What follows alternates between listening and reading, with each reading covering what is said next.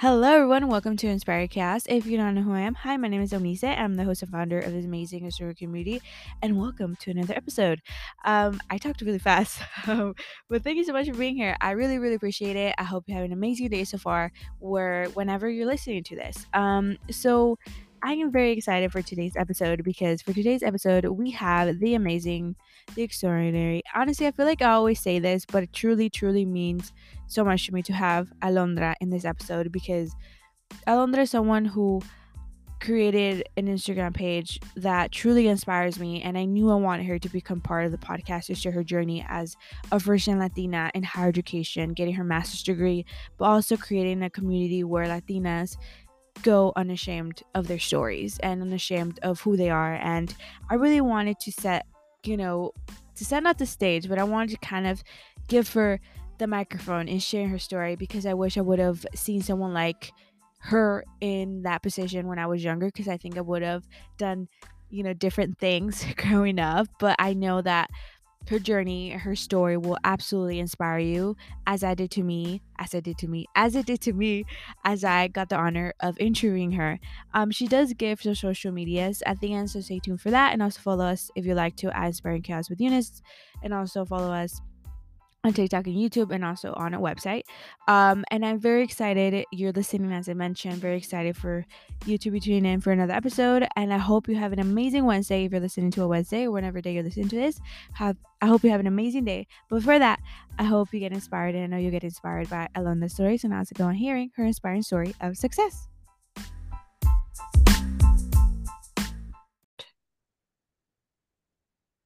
For today's guest, we have Alondra, a Latina who's the founder of La Primera Diary and, and, obtained her master's degree from Rowan University in New Jersey in higher education. Her dream job is working and building first, first gen Latinas to be the best versions of themselves. Hi, welcome. Hi, how are you? Very good. Very excited to have you. Um, I will love if you can talk a little bit about your Instagram community that you created with um, La Primera Diary. So La Primera Diary was created when I was still in grad school. So I was like in my second semester and I had to start thinking of research topics. And so I knew I had to do something with first gen and Latina, but I just didn't know what exactly. And honestly, like as I was experiencing grad school at a predominantly white institution, I kind of felt uneasy, like I didn't belong for the first time because my undergrad was a little bit different. And then it kind of just prompted me to just talk about some of the displacements, some of the um, like injusticias that first gen Latinas go through in predominantly white areas and places where they may not belong, and just the first gen experience overall. Yeah, what made you choose um, the name, the um, La Primera Diary? So I was like going through in high school, I was a part of a media club. And so I remember in high school, I came up with a name for myself. And one of my friends taught me a trick where it was like, okay, like sit down, write some words about yourself, some nicknames, um, and write them in both English and Spanish, and then see like what fits, like what you want, uh, whatever your like brand to embody or your like or whatever your name, like how you wanted to embody you. And so for me, when I was thinking, okay, first and Latina, and then I thought of diary, and because when I was younger, whenever I went through like emotionally distressing moments, for some reason, I would always pick up a pen and paper and just write out my feelings.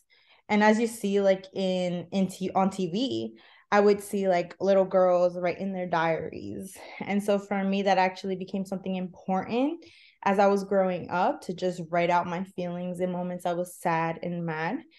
And talking about this experience is like writing about feelings that I go through as a first gen Latina.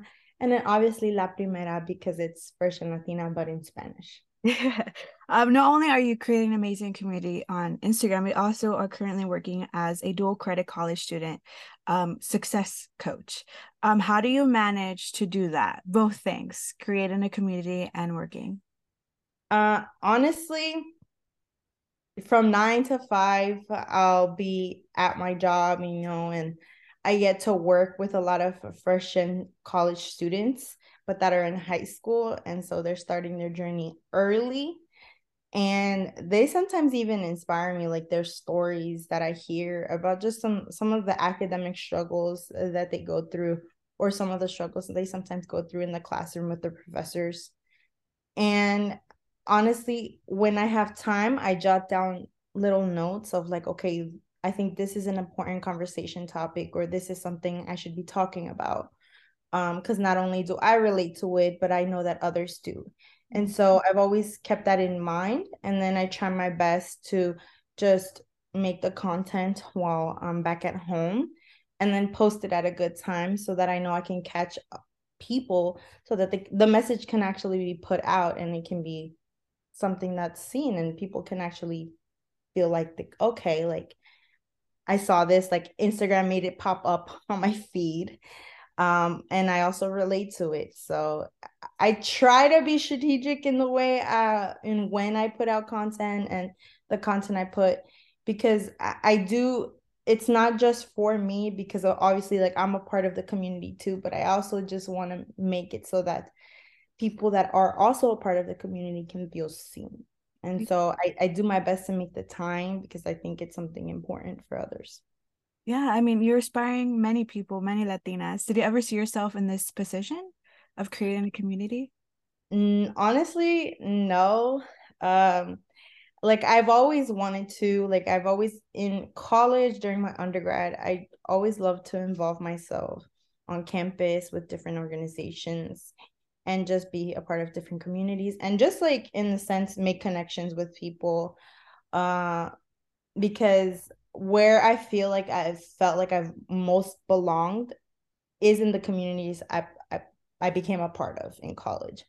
And so i think it's important for other first and latinas to have that even if it's just a virtual space because i've heard stories of other first and latinas that are in in areas whether in a job or at school where they don't have community and they don't feel like they belong. And it's kind of hard when you don't have that community piece. Mm-hmm. so even if it's just a post a video something that can keep a fresh and latina going then i'm happy. And i'm happy to to have that community for them. Yeah i mean you kind of mentioned how higher education is very white um, what made you decide to um, do that to get a higher education, even though you knew that perhaps you were going to be the only one in a classroom? So I went to a predominantly white high school and I lived in a predominantly white area and I always felt forgotten. And so in high school, I don't think I became um, involved until towards the end of my four years.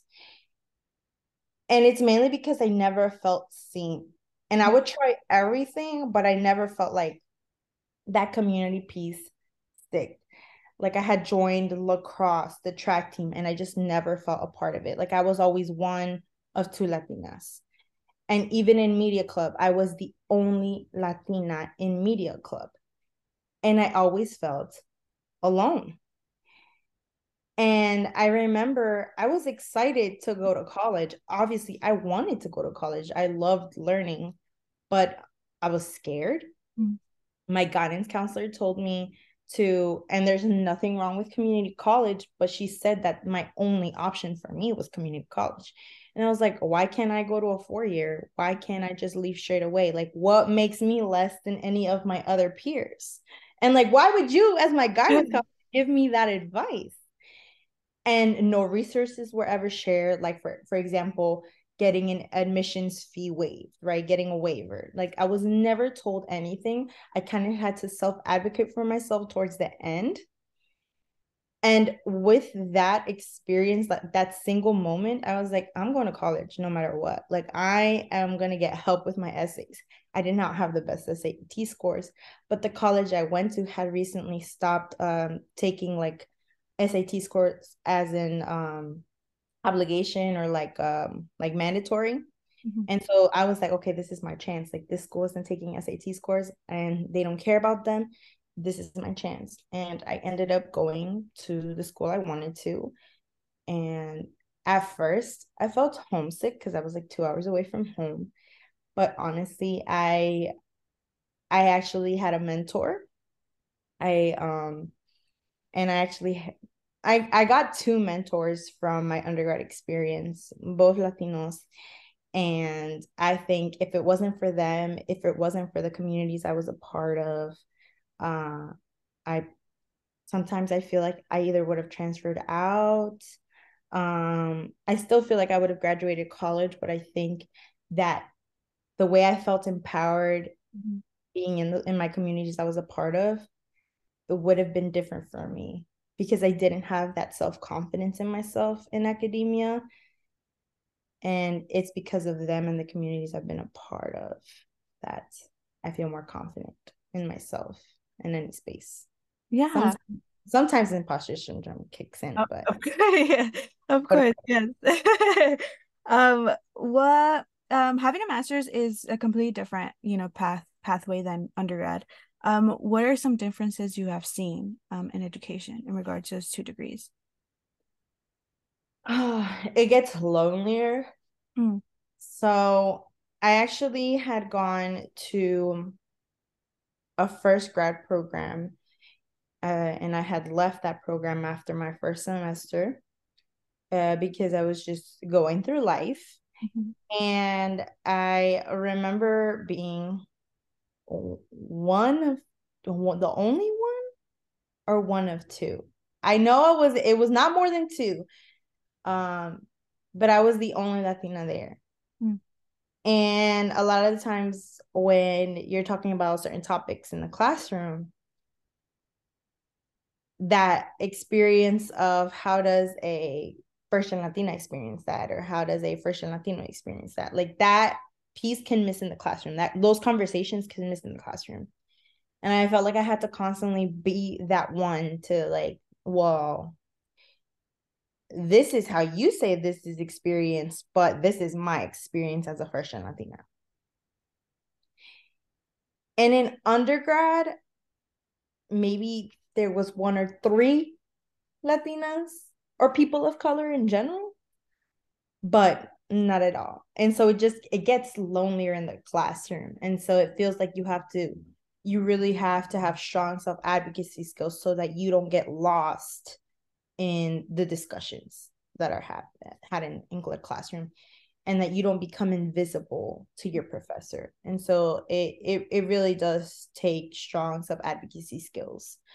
Um, but sometimes like that can be scary because uh, some of my white peers sometimes we were very like I would feel like shut down in group projects and I really feel like I had to fight for my voice to be heard.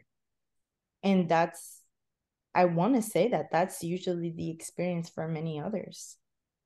I remember a college professor, I had taken this class for uh, Latino students. Uh, it was called uh, Latino Families in the United States. And I she asked us a question that was really interesting. It was like, who do you feel like you when we're in group projects, when your professor asks you, like, okay, you guys are gonna do a group project, pick your partners or pick your group who do you feel like you go towards more? Mm. And I was like, probably any person of color I can find in the room. Mm. And I was like, wow. But that tells you something. Mm. It tells you something. And so it was lonely. I, I I felt like I was crawling to get to the finish line and getting my master's was really hard for me because I had no motivation sometimes. Like, and, and honestly, that's where La Primera would help me having those conversations and then following other accounts that are similar and other um, Latinas that are just talking about these conversations that we should be having. Because some of us always feel alone, but we're not alone. Mm-hmm. There's a whole comunidad de Latinas that are going through this similar or same thing. Yeah. Um, you kind of as I said, you kind of mentioned right now that it is very lonely. It is very, you know, you have to fight for yourself a few times. Um, who inspires you? Who's someone you look up to in your field? I would say I look up to my mentor. Her name is Viviana Zambrano. So I met her my first year of college. and she it was probably my first time seeing a Latina in a professional role that wasn't a Spanish teacher. Yeah. and so for me that was like breaking and I don't I don't think that other people like other peers sometimes could relate to maybe like that experience and breaking through moment I had um because a lot of my peers where I went to college um there were higher amounts of uh people from the Latino community that had professional roles or were working towards that but for me like it was like my first time and I was like wow she's a counselor. You know, we were a part of this uh, program for first gen low income college students. And so um, every uh, like every counselor had a caseload of students. And I wasn't on her caseload, but I remember seeing her around and I would be like, wow, like she would speak and I'd be I'd just be in awe. But it's because when I see someone that looks like me for the first time, in a role like that, just in higher education, doing her thing, I'm like, wow, like I want to do that. I want to be like that. You know, like I I want to sound like her. I want to be impactful like her. And so she's been very important in my self-confidence in academia and the professional world. She taught me a lot and and it's not just on a personal level, but professionally, she's just pushed me for more and beyond. And also to just think for myself, right? Mm-hmm. To to learn to listen to myself. And sometimes that was frustrating because I think that because of self-conscious issues, I would want to look for the answer in others. Mm. But really, like, you know, sometimes you just have that answer within yourself and you just have to like learn to listen to yourself but that's a whole car another conversation because it's like okay but like why don't you learn to listen to yourself like why don't you just have that skill but i think it's because growing up also being latina being first gen i don't think that we're taught that mm-hmm. so yeah yeah um what advice would you give anyone who's interested in getting their master's degree Ooh, I would definitely say research your program and look at pros and cons for that university. Also, is it an area where you potentially want to live? So, for example, I had my first program I went to, it was in the central area of where I used to live, like the state, but then I was in the southern area. And so like when when I choose what I say to all my college students, whether it's undergrad or masters, look at programs where you especially for your master's degree, look at programs where you potentially want to live and want to create a network. Because mm. I think that that's that's a smarter way sometimes. And I mean if it's out of state and you can get the funding, for sure do it. Uh and then try to look for a community.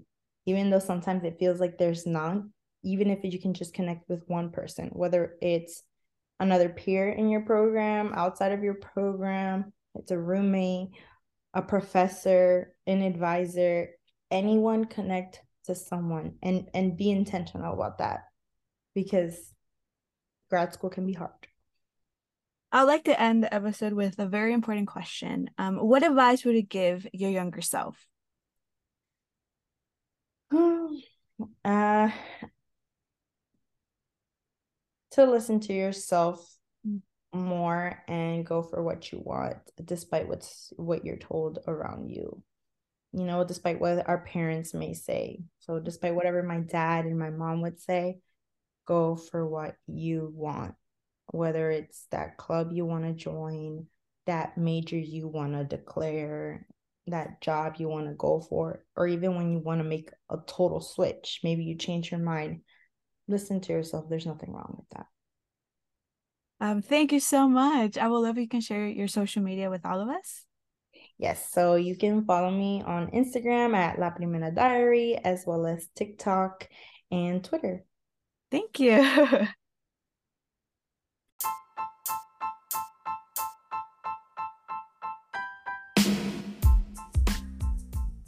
that is all for this week's episode. Thanks so much for tuning in and hearing Alondra's inspiring story of success because it was absolutely incredible and extraordinary and an honor to interview her. Go follow her on all her platforms right now because I know you don't want to miss on anything she is doing.